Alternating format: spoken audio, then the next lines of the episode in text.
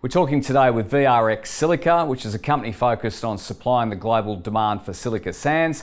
The company is advancing its three high purity, long life West Australian silicon sand projects. Uh, it's got an ASX code of VRX, a market cap around $80 million. We're joined by the Managing Director, Bruce Maluish. Bruce, thanks for your time. Thanks, Tim. Now, um, you've been presenting at uh, the New Metals Conference, and now, the, if you can give us a bit of education on silica, the majority of it seems to be used in concrete, and we want to get a better understanding of what the market is for silica sands and the supply demand dynamics and, and how it's priced as well. Uh, you're right. The majority of silica sands used in uh, concrete, but it's the most used commodity on the planet after air and water. About 50 billion tonnes a year, predominantly concrete. Therein lies the issue. Um, because of the stimulus spending that's uh, going on in Asia, particularly these days, it's in, it's in infrastructure, which is concrete. And it's also the main reason why the iron ore, iron ore price is so high uh, for rebar, for uh, concrete. There's so much demand for concrete, they're using up sand that could be beneficiated up to the quality that's required to make glass. Now, that's where we fit in. Uh, the consequences of that sort of demand is that the supplies are rapidly getting diminished. And the only high quality silica sand that's accessible for glass manufacturers is coming out of freshwater rivers and lakes in Asia, which is not sustainable and becoming more and more difficult to get access.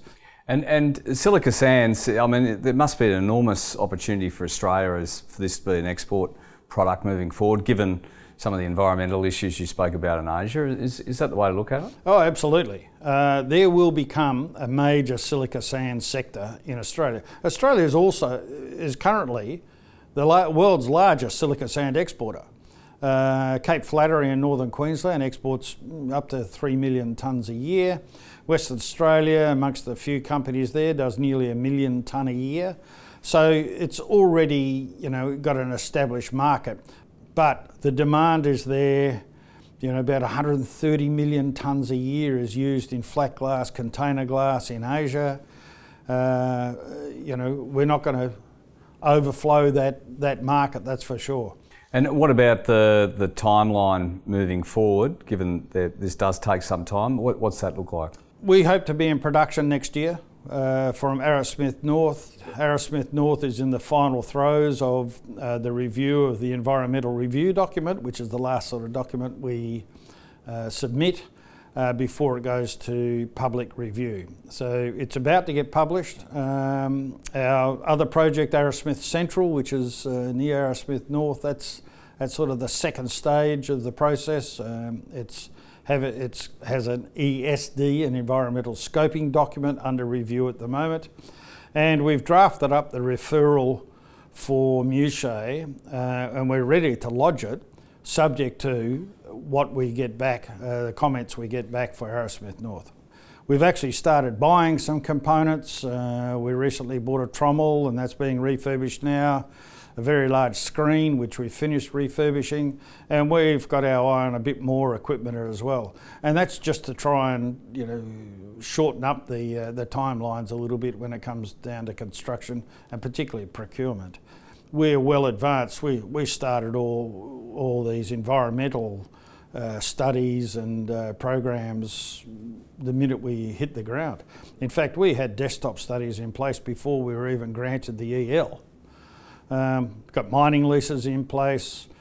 Uh, we've done the uh, met test work, process circuit design, engineering. We're ready to go. EPA says okay, we pull the trigger. And, and just finally, you've, you've expressed there's, there's obviously a lot of interest. Uh, we've got over 70 now companies that have expressed an interest to buy our sand, particularly for uh. Muchea is quite high quality and it's of the quality that's capable of producing ultra clear glass. And the biggest demand for that is the piece of glass that goes over solar panels. And we know where solar panels are going. In fact, that market's growing at about 30% per year. Uh, and it's, it's, a, it's a market that uh, doesn't quite know its own limits at the moment. But what we do know is there a shortage.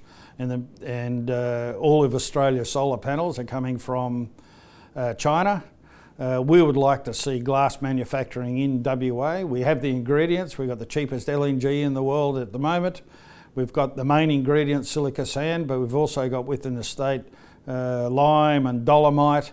We'd have, probably have to import soda ash. Um, but they're the main ingredients to, uh, to make high quality glass. If we can make the glass, there's no reason why we can't be making solar panels in Australia. And looking at the demand for solar panels, if the government ever wants to get close to its, uh, its carbon uh, objectives, they're going to need an enormous number of solar panels. No reason why they shouldn't be made here in Australia. Bruce, a fascinating story. Thanks for your time. Thanks, Tim.